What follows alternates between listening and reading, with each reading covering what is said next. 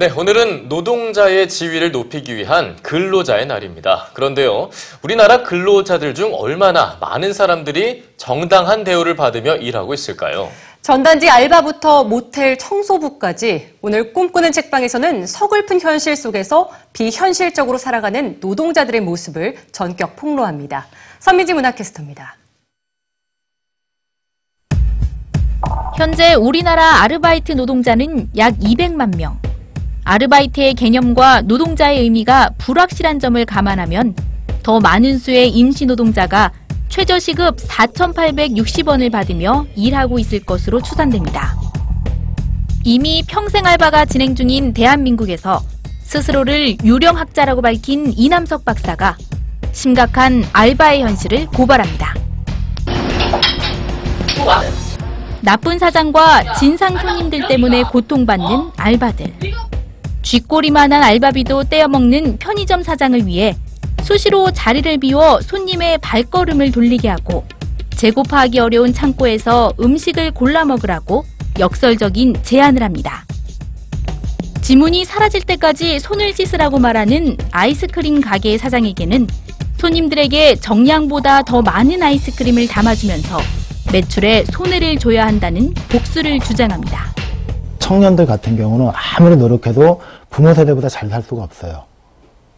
왜 그러냐면 알바를 해서 돈을 모아가지고 자기가 부모만큼 살 수 있다고 하는 걸 기대할 수가 없는 거죠. 그렇기 때문에 알바는 단순하게 그냥 알바의 문제가 아니라 청년 문제인 동시에 사실은 세대 문제이면서 그리고 노동 문제라고 생각한 거죠.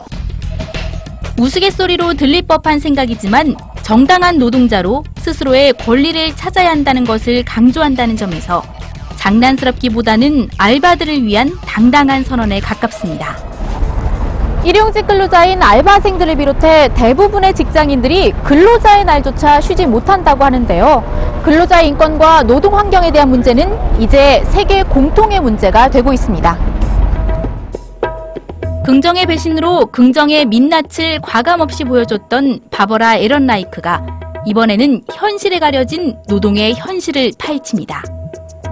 잘 나가는 직장을 그만두고 모텔과 식품 보관소를 전전하며 워킹푸어로 살아온 2년간의 처절한 삶이 생생하게 담겼습니다.